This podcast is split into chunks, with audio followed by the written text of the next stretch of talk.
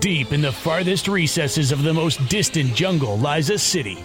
A city populated by the most mysterious, terrifying, and downright grotesque denizens ever seen by mortal eye. Here, in the darkened corners of this cavernous locale, sits an ordinary, average brick building with an innocuous, ordinary, average blinking neon sign which reads, On Air. It is here where each week Seth Breedlove and Mark Matsky convene to discuss the greatest mysteries the world has ever known. Now, strap on your hiking boots, grab your trusty walking stick, and don't forget the bug spray as we begin our journey through Monsteropolis.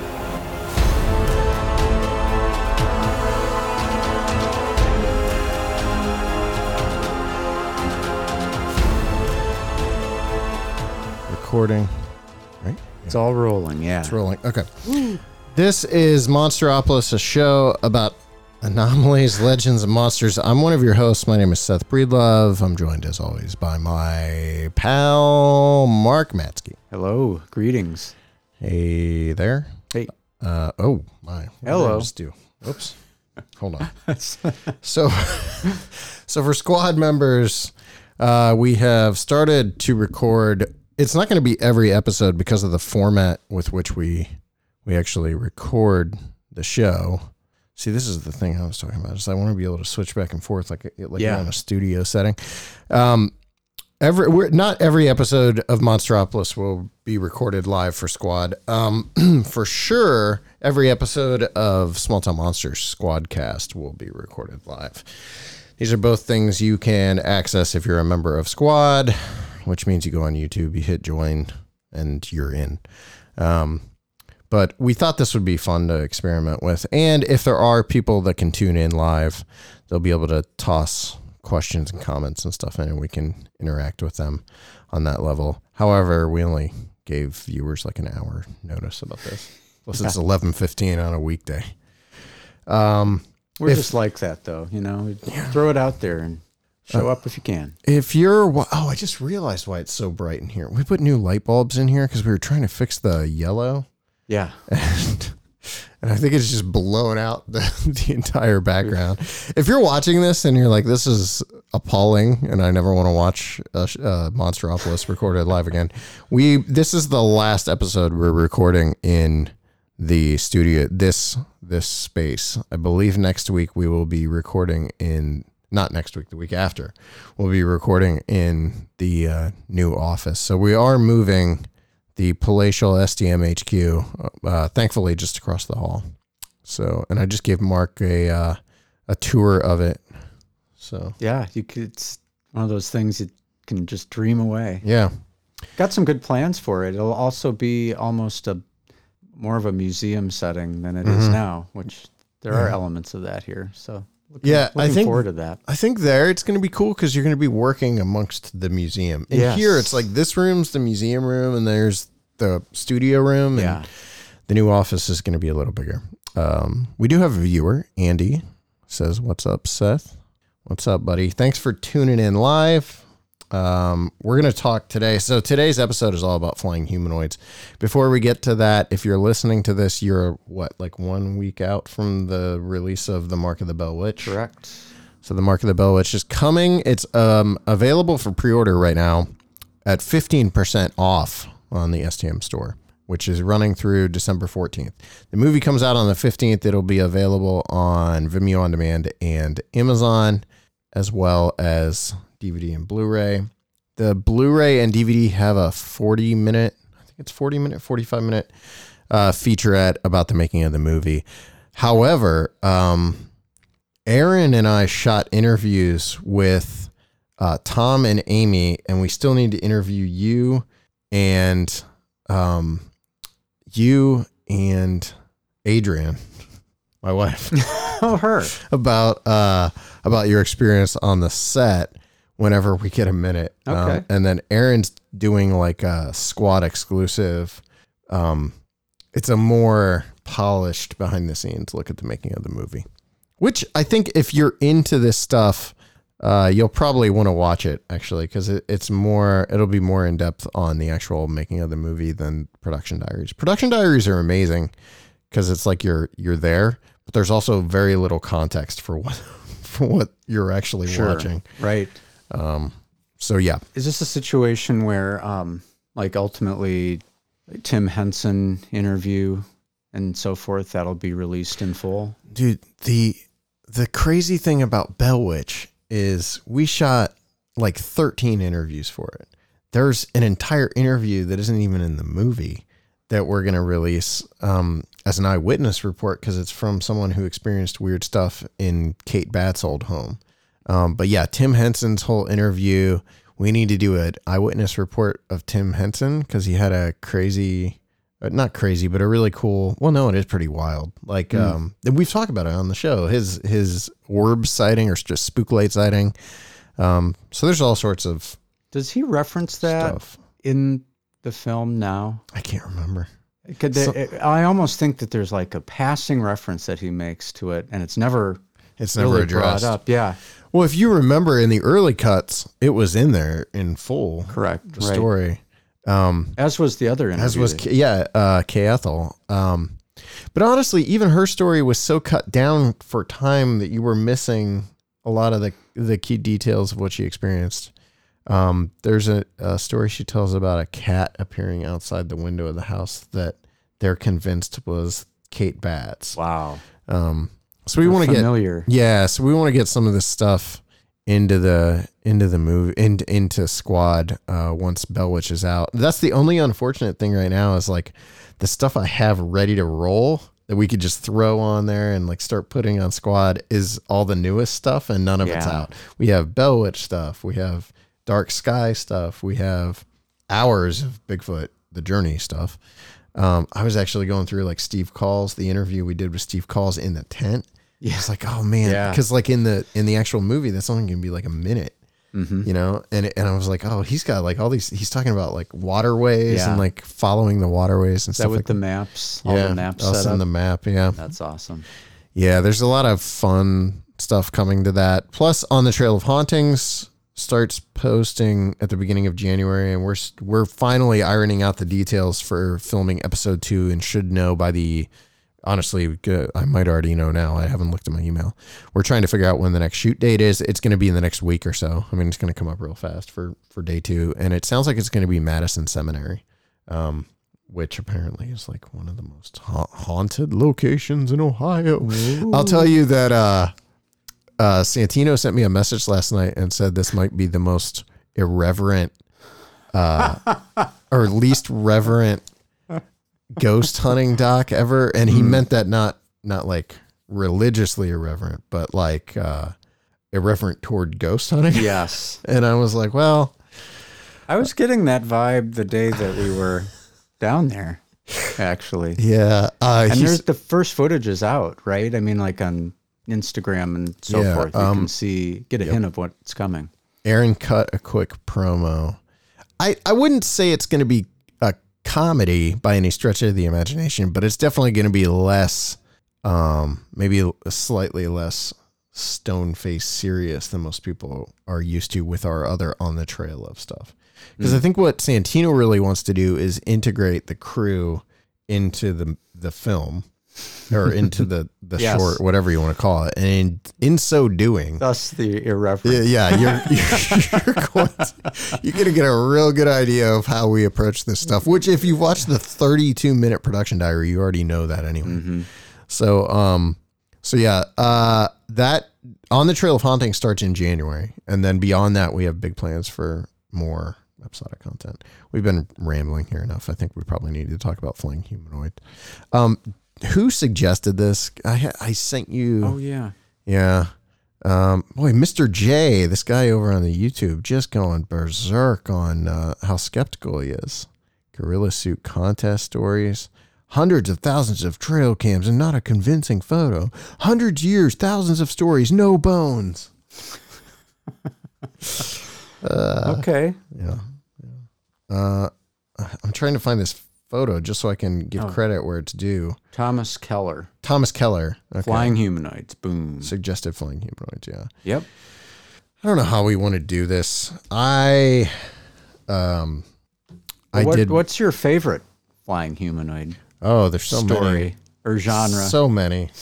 Uh, we could so- you could start there. Yeah, I mean the thing is that I haven't spent enough time looking at flying humanoid stories. And I realized that as I started looking into this because every state has multiple flying humanoid stories and I also don't know how to categorize a flying humanoid. For instance, See, that's an interesting question. Yeah, absolutely. Go ahead. I mean, I, I think I know. I have a centaur centaur story.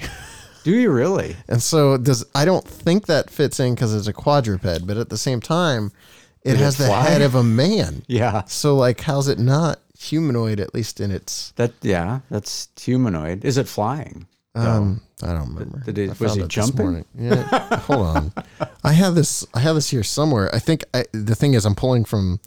Uh, here's a great one. Winged man makes sizzing.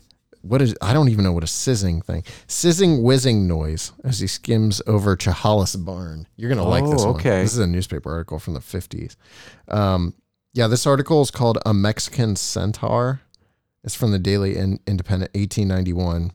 Um, and I'm now that I'm looking at it, I, I don't actually see leap high in the air. If nothing else, says that. He was briefly flying. Yeah, and that's a story I pulled from Monsters in Print, which is a really cool uh, compilation book by uh, Adam Benedict, where he pulled in sort of like um, Chad, um, uh, the, the uh, historical Bigfoot. Arment. Yeah. Chad Arment's book, uh, but this is much more all encompassing, and I'm going to reference it there, and then I'm going to reference. I just want to get this out of the way so I don't forget. Uh, Ken Gerhard's Flying Humanoids book, um, Encounters with Flying Humanoids by Ken Gerhard, and then I pulled some stuff off of uh, newspapers.com. I was trying to go back old school and pull stuff from um, Creatures from the Outer Edge Ooh, yeah. because I know there's winged Mm-hmm. humanoids in there, and I I just ran out of time. Yeah. So, um, Winged weirdies. so how do you define? Well, I, that's a great question, and I it led me to want to ask you. Probably now would be the perfect time. Is is Mothman a flying humanoid? Do you classify him as a flying It humanoid? seems like or- everyone else does, right? I, I know, I know, but when you go back to the original reports, I guess this is fresh in my mind because of some Keel research I was doing recently. I forget why, but um, the initial reports of Mothman really all break in the direction of a bird mm-hmm. or a bird-like creature. People who saw Mothman up close, you know, they, they mention a hunched over figure, but the, there's a conspicuous absence of a head in these early reports. You know, you've got the the red eyes, but they're situated much lower, and there's not like a perceivable head.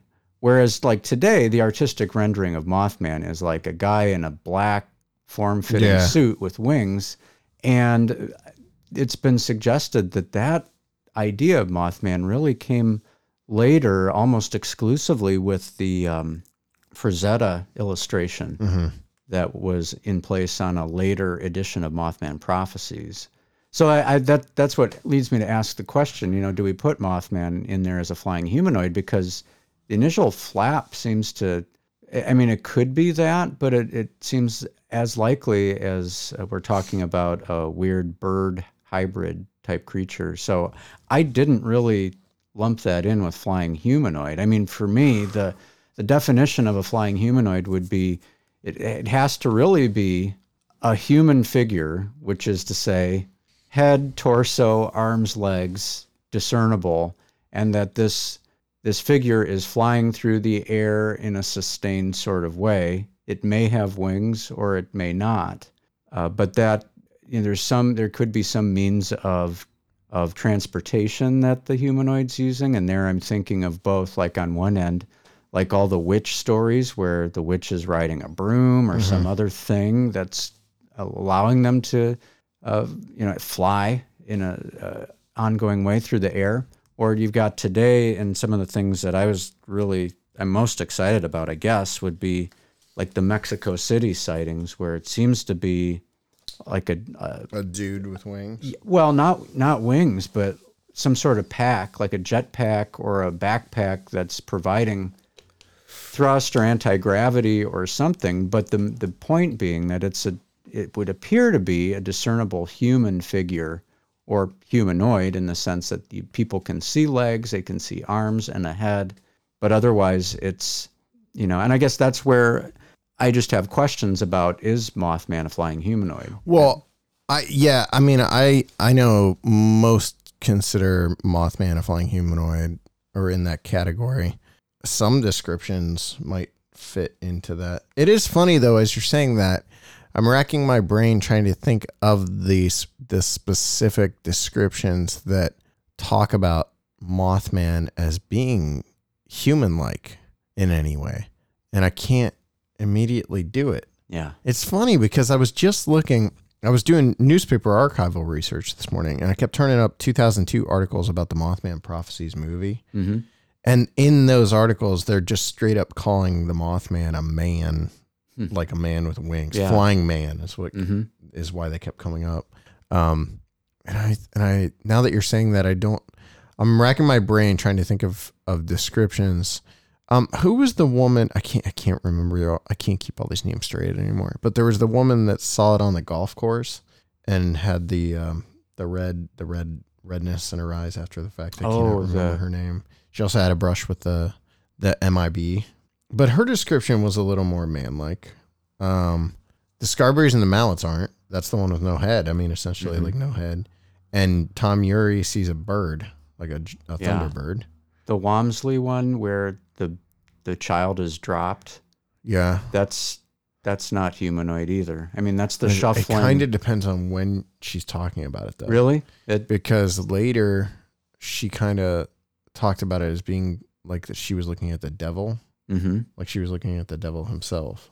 But now that I say that, I don't know if she's talking, is she referencing the eyes or the, Yeah. I would like the other one oh shoot, now it dropped out of my mind already. I started, th- oh, um, Faye, Faye DeWitt's, but I think she talks about it more insect like, Hmm. if I'm not mistaken. So, So I just think there's this interest, interesting evolution from, and I think it probably has a lot to do with the name mhm. itself. It, you know, it, man is part of the name. Mothman kind of conditions people to to put that into that box of what they're seeing. I- What about, did you look into the Houston Batman at all while you were doing? a little bit. okay. There's very little on it Okay. actually, and it, I what I saw was in Ken Gerhard's book. Yeah, I have Ken's book and we're going to talk about it, but I didn't I didn't end up getting into the Houston stuff. That was the big thing. If I to if I read it correctly, the Houston Batman is basically one sighting. Okay. You know, one man had a sighting, and um, fairly close up, detailed sighting, but there, it wasn't a flap. You know, by any stretch. It was just sort of an isolated incident.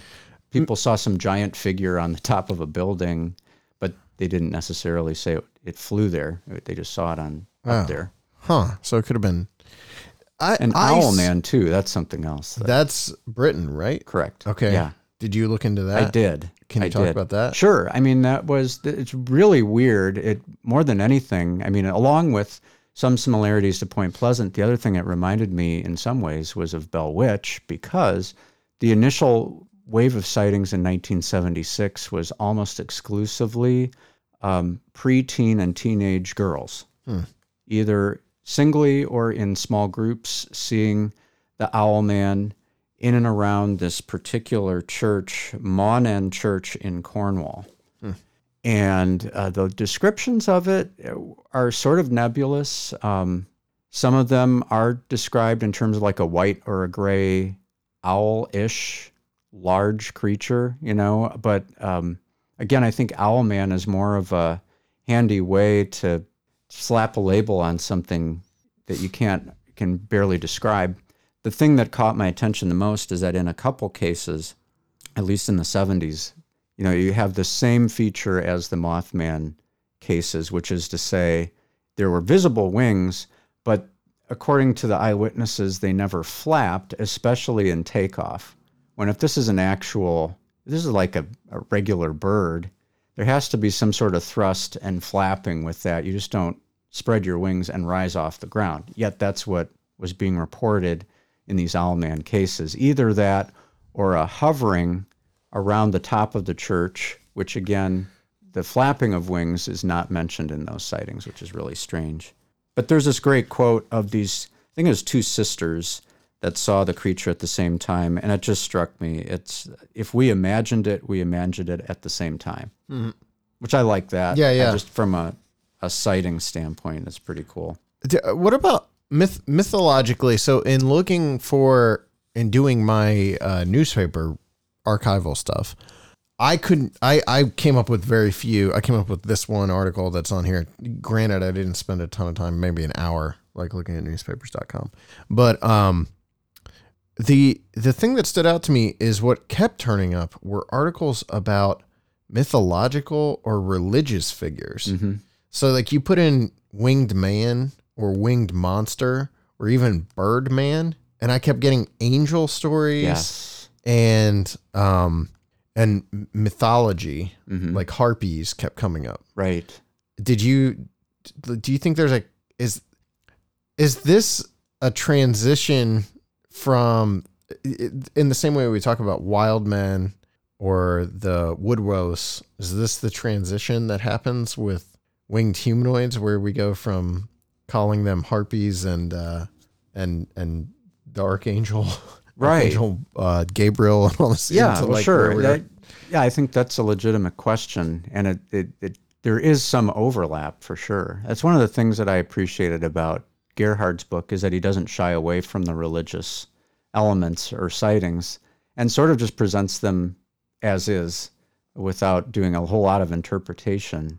Uh, but I think there is a lot to that, and there's this it, clearly there's this wave, like at the the beginning of the 20th century, of people seeing um, anomalies in the sky and attributing a religious nature to them. Mm-hmm.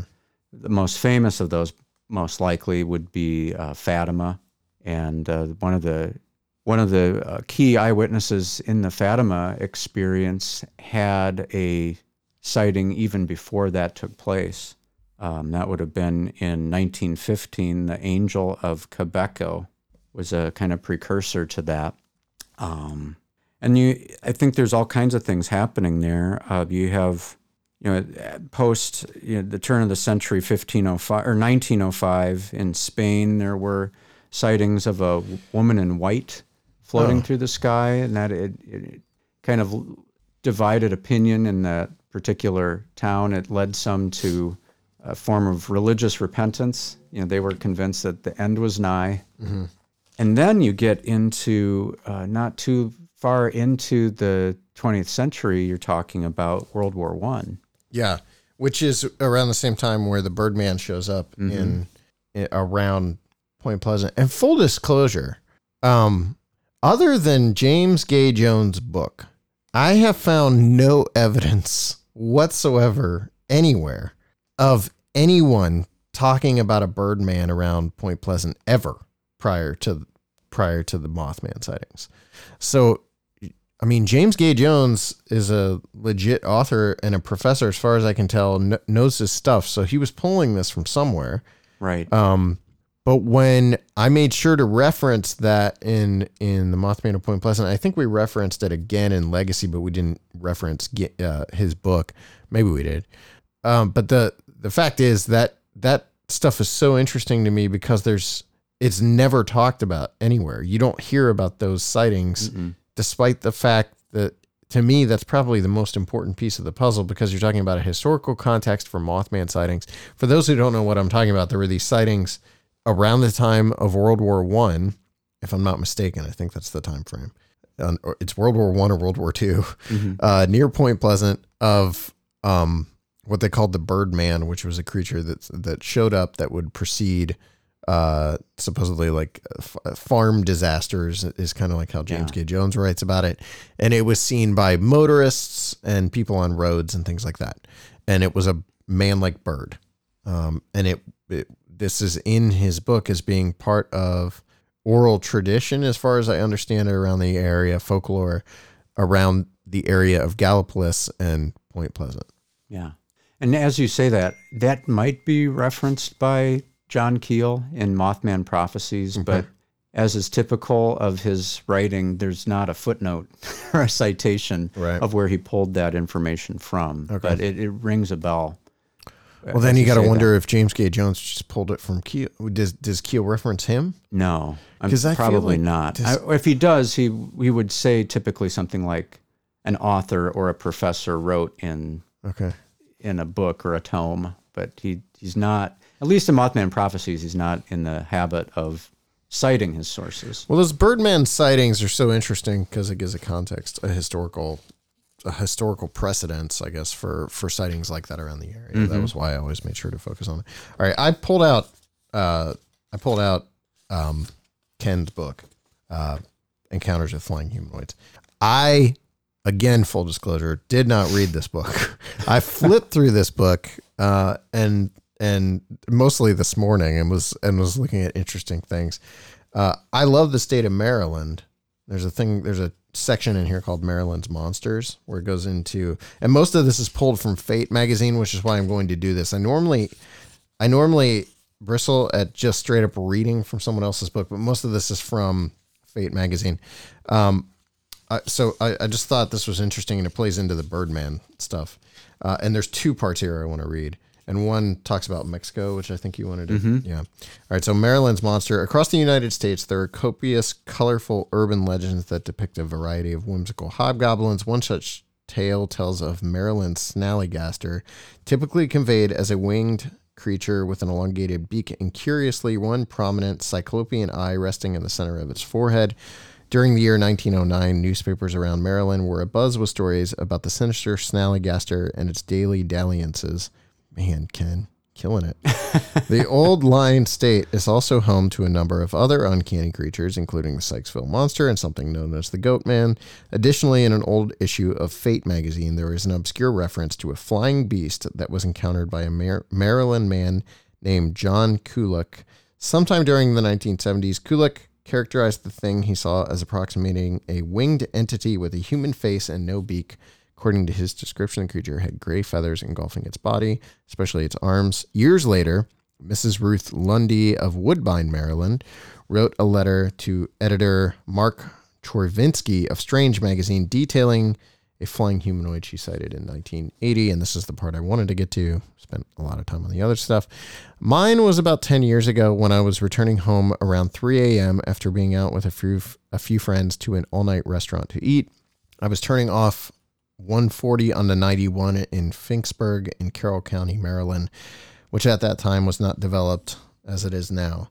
The area was a high bank with a big cornfield at that time, which was used for farming. The field backed up to a Jewish graveyard.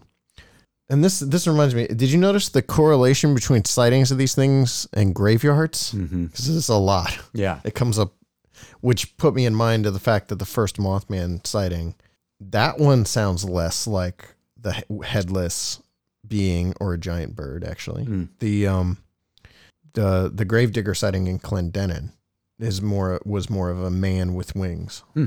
Uh, anyway, the figure. Um, oh, I skipped. Hold on. Uh, Jewish graveyard. After I made that turn, I saw what I thought was a man. As I got closer, I saw what reminded me of a big pterodactyl type thing, but standing on two feet like a man. The strange figure was brownish gray and over six feet tall. The face of this figure was of a man, but the chin seemed to be pointed like a beak. The figure then started moving, and when it did, it looked as though it had wings. And the closer I got, the faster it would flap its wings.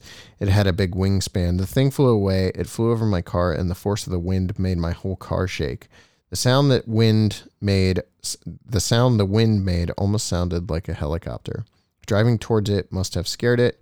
When I used to tell people about this, they thought I was putting them on, but it's something I will never forget. And even now, when I go through that area, even knowing how developed it is, I feel scared. Uh, there's more about the Birdman in the graveyard, and this is Mexico. The following chapters will reveal that the nation of Mexico is ground zero for the flying humanoid phenomenon. But this is him writing. I just feel weird when I do that stuff.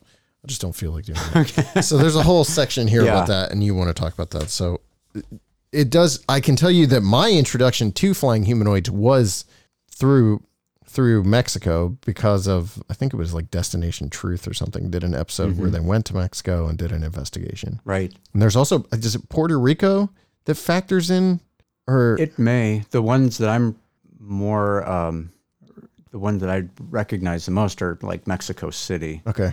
But Puerto Rico's got everything. Yeah. I mean, when you start digging into it, Yeah. Which, by the way, remind me, I have to tell you, um, I've got some leads on uh, chupacabra witnesses Oh, Wow, let's do it. were given to me. Were they in a specific town? Can I make a movie about this? Possibly. yes, Possibly. Right, we're good. So, um, Coming 2020. Yeah. So before we go to Mexico, I think as a kind of a good segue, tell me the Chehalis Washington Oh, yes. one. 'Cause If it's the one that I'm thinking of, So- I, I think I ran across Gerhard's description of that in his book.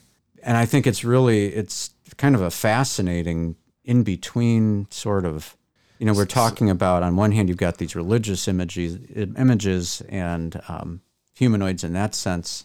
And then on our closer to our end, you've got sort of these vaguely demonic, evil winged entities.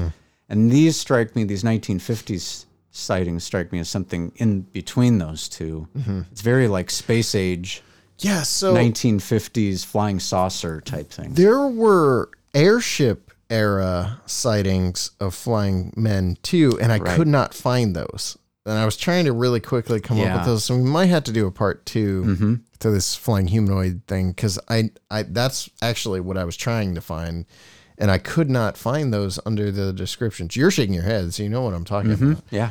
and it's like and it's like that late 1800s early 1900s um s- steampunk style Exactly. yeah um so there were settings of that but yeah this is 50s uh the article i, I unfortunately in in airdropping this to myself i lose all the info because it's the info is actually in the name of the the file Oh, okay. So all I know is it's 1950s and it was um, Chehalis. So winged man makes sizzing, whizzing noise as he skims over Chehalis barn. Uh, Washington, state of Washington, January 21st. The state of Washington, where the first flying saucers were reported, outdid itself today. A woman reported that she had sighted a flying man. Mrs. Bernice Zykowski, 61, Chehalis, said she saw a man with wings attached to his back fly over her barn at an altitude of 200 feet and disappear to the south. Mrs. Zykowski said the upright birdman made a sizzing and whizzing noise as he climbed and banked in flight, but that his wings neither flapped nor rotated. She said she could see no motive powers, such as propeller, either above or in front of him. Authorities greeted the report with an oblique, huh? but the Polish born Mrs. Zykowski insisted she had a good view of the aerialist as he skimmed her barn on January 6th. She said that some school children were with her at the time and ran to her backyard for a better view. I like that story because Yeah. it also references um, UFOs. Right, right. And I, I same here, in the same uh, general vicinity as Kenneth Arnold's sighting. You've got, you know, a year before that is Kenneth Arnold, and then this takes place, and it's a mini flap of people seeing a humanoid figure, person, evidently, with these metallic wings and other reports that I saw uh, that, you know, like there's a control panel on the chest. Yeah. So it's this very like pop art, 1950s. Um, you know, I think of those artistic renderings of like the moon landings and stuff like that, and the the circular space stations and things. And this strikes me as falling right within that same sort of mental space. Right. And uh, what is really weird is that later on, not too far uh, removed from that sighting, a man had a sighting of something extremely similar in some senses in Nebraska, Falls City, Nebraska. He sees a figure flying with the metallic wings and the control panel on the chest, except he described it, he had an extremely close up look at it as a demonic face hmm. and making weird sounds as it flew over. I mean, I don't know if it was the the sizzling. It's probably Sound. a guy at the hang glider. Like, yeah. "Meow." he's making he's making the noise. Yeah. So I mean, there's there's no real explanation to be offered except uh, I I think just from a um, imaginative standpoint, you know, you can see the transition from religious based imagery and mythological to now you've got the the technology that was becoming widely popular in the 40s and the 50s. You know, end of the end of World War II and the Cold War beginning, and you've got this emphasis on uh, a technology that's going to keep us safe and protect us Right. and you're seeing people flying around with that on. And then as that sort of fades into the background, I think with the NASA and the moon landings and all of that, it, things take on a different sort of pallor with the 60s and Mothman, and now it's something unnameable. Right. Um, I have my. Uh, I'm trying to find something here. 'cause Now, now I can. Now I can pull this up actually. Um, but uh, I was trying to find. I don't know what I was saying because I'm doing two things at once. I was trying to pull up this article so people can know that's not it. I was trying to pull up the actual article that I. Here we go. 1948, dude. I was wrong about that. Okay. So there we go. Yeah, so like within a year of Kenneth Arnold Right. and Mount Oh. Rainier, you've got this. Yeah. And she was not alone. I mean, this uh, shouldn't don't want to give the impression that this was like an isolated incident because Yeah. other people in the Chehalis area saw something very similar to this. Yeah. I mean, it always begs the question of once something like that hits the papers, does it create more of those sightings, Yeah. or does it just make people feel more comfortable to talk about their own experiences? Um, so, the the straight line between the sizzing whizzing man and uh, Mexico City is that you've got a very similar figure appearing, except this time now what is becoming involved is technology in, in much the same way as the Chupacabra legend was enhanced by technology and the spread of it uh, was multiplied. In the case of the strange aeronauts sighted over Mexico City, these were captured on videotape. Um, and, you know, one experience led to another to the point where you had really squads and groups of people going out with the express purpose of trying to capture UFOs on tape. And in doing, you know, in following that, uh, they also captured these humanoid figures, and they were given um, the not the the name UF UFHs, uh, unidentified flying humanoids, but in in the the local language, they were referred to as Hombrecito Voladores or Little Flying Men. And it, this really kicks off in the year 2000 and spans an entire decade. So that you had what were called skywatchers, basically going out to various locations around Mexico City for the purpose of capturing either UFOs or these little flying men on videotape. And there's a, a certain success at doing that. Typically, what people were seeing at this point were humanoid figures flying, you know, not even really flying, but more floating in an upright position. So rather than like Superman flying with arms outstretched, it was somebody who would appear to be, you know, um, vertical in the air, but floating here and there with legs dangling down, in some cases, arms outstretched. Did like, they did, open- did did anyone reference like um witches when it came to Yes, Okay, as okay. of I know about these, yes. Yeah. Yeah. So I mean, the, it's somewhat separate because the the nature of the sighting of the witch was uh, very very close up. I mean, and, and it involves a police officer, so you've got a couple interesting features there. But these, for the most part, these little flying men were seen at a greater distance, and in some cases, I think captured on videotape, even when the person wasn't exactly sure what it was they were seeing they just saw something floating in the air, thought it was interesting, and later on, when they were able to zoom in, they get this this humanoid figure. Um, so the first one of those, the most famous in some respects, is February 2000. Uh, dark colored, like uniform color, going at low speed in March 2000 in a similar location, which is to say the vicinity of Mexico City. Um, legs dangling down and sort of leaning a little bit more forward in this case. In July of 2000, there was one that was captured on tape where it descended into a valley. And then in October of 2000, in the newspaper, a commercial airline pilot claimed to see a UFH up close, like from the cabin of the plane that he was flying at the time at a similar altitude. And he said it was unmistakably a person because he saw arms and legs, and the, the figure appeared to be wearing a backpack of some sort. Hmm. So that, you know, was was really and, and when like Monster Quest, for example, did an episode on flying humanoids, the footage that I'm talking about is that's what you see for the most part in that episode represented. And know, it's not very hugely long bits of food, footage, but what you have is you know, something that looks humanoid in the air, floating, and then it tends to disappear behind something like a building. That reminds me of the the sightings that happened recently at, and still ongoing at LAX of uh, the Right. the rocket the Yes. jetpack man, Yeah, the flying man. Absolutely. It, it, it's almost it's the same genre, really. Mm-hmm. It truly is. And then the witch that you were talking about, that's a whole I mean, we could do a whole Yeah. episode on that Yeah.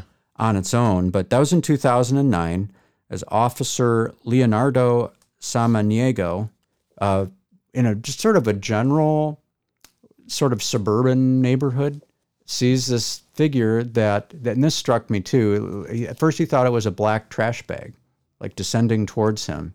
And that makes me think of like images of Wizard of Oz and stuff, you know, with the witch and sort of leaving this trail behind Oh yeah, yeah. as it flies Yeah, yeah.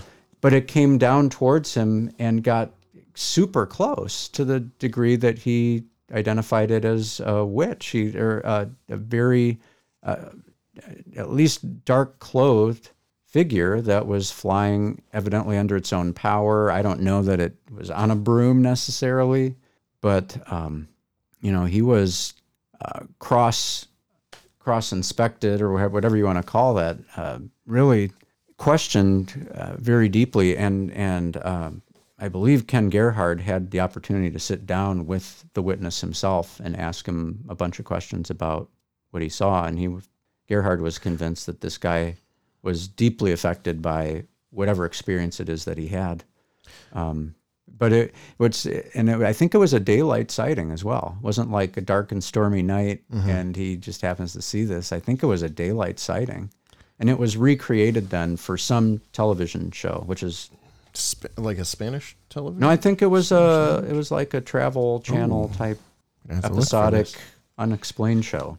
The the takeaway I have from all this is we we need a second flying humanoids episode, Mm-hmm. part two.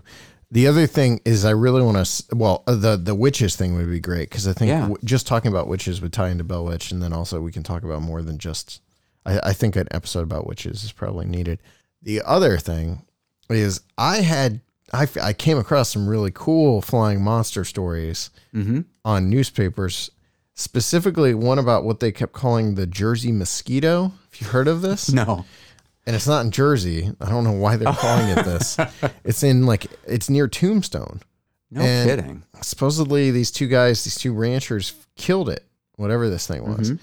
And it shows up in every newspaper and it's an ongoing thing. It goes on over a couple weeks and I had to skip it because it wasn't humanoid in any way. Right. In fact, they described it as having an alligator's head and like an 18 foot body.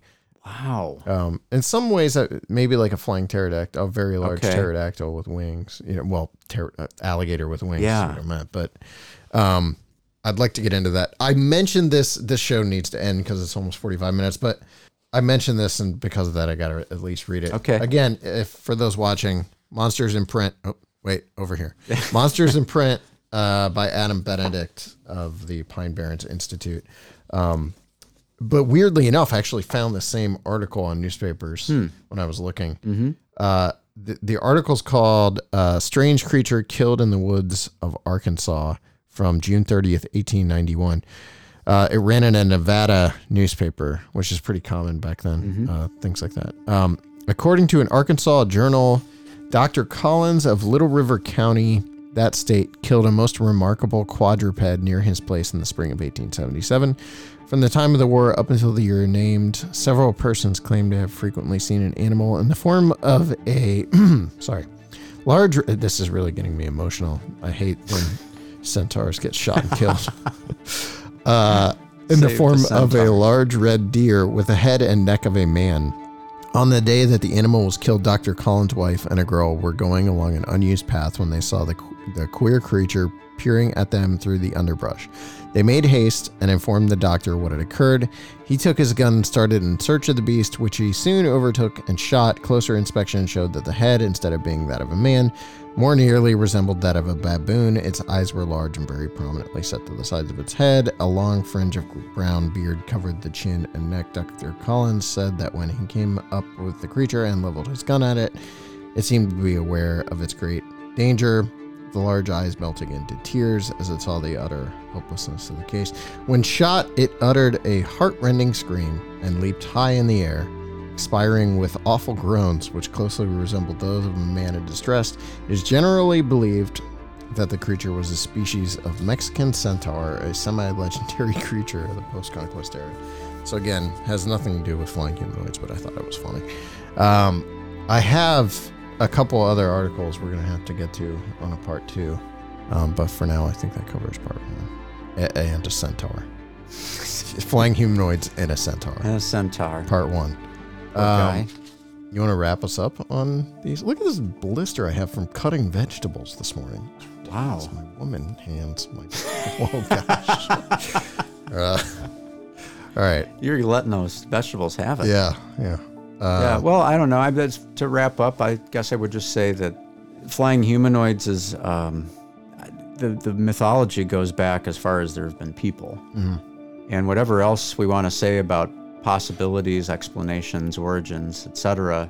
I think partially what this speaks to is a desire on our part to take flight, you know, and I think almost everyone has probably had a dream in which they could fly, things of that nature, and I can't help but think that contributes to this in some way. That, you know, we're for the most part earthbound until relatively recently in human history, and we've always, I think, envied those type of creatures that can fly. And I don't know what you know how much overlap that has or psychologically if that plays into it but that's what i kept thinking about and being reminded of stories like icarus for example uh, things of that nature that you know we would like to um, have that ability if possible. And uh, if we can't then we like to um, maybe see in our minds ways that that could be possible Um, leave it to Matsky to end a conversation about flying humanoids, flying people with wings on such a highfalutin note. Um,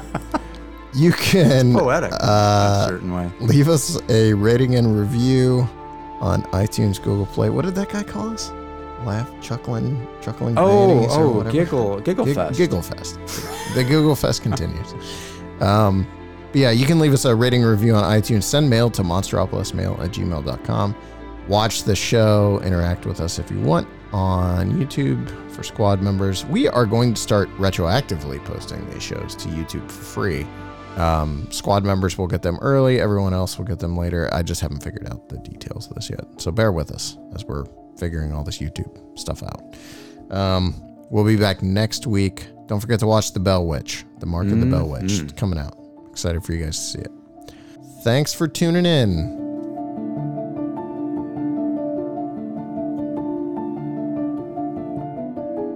Monsteropolis is proudly presented on Wadsworth Community Radio 97.1 FM or streaming live at wadsworthcommunityradio.com. It is proudly underwritten by Thurber's Jewelers on the Square in downtown Wadsworth.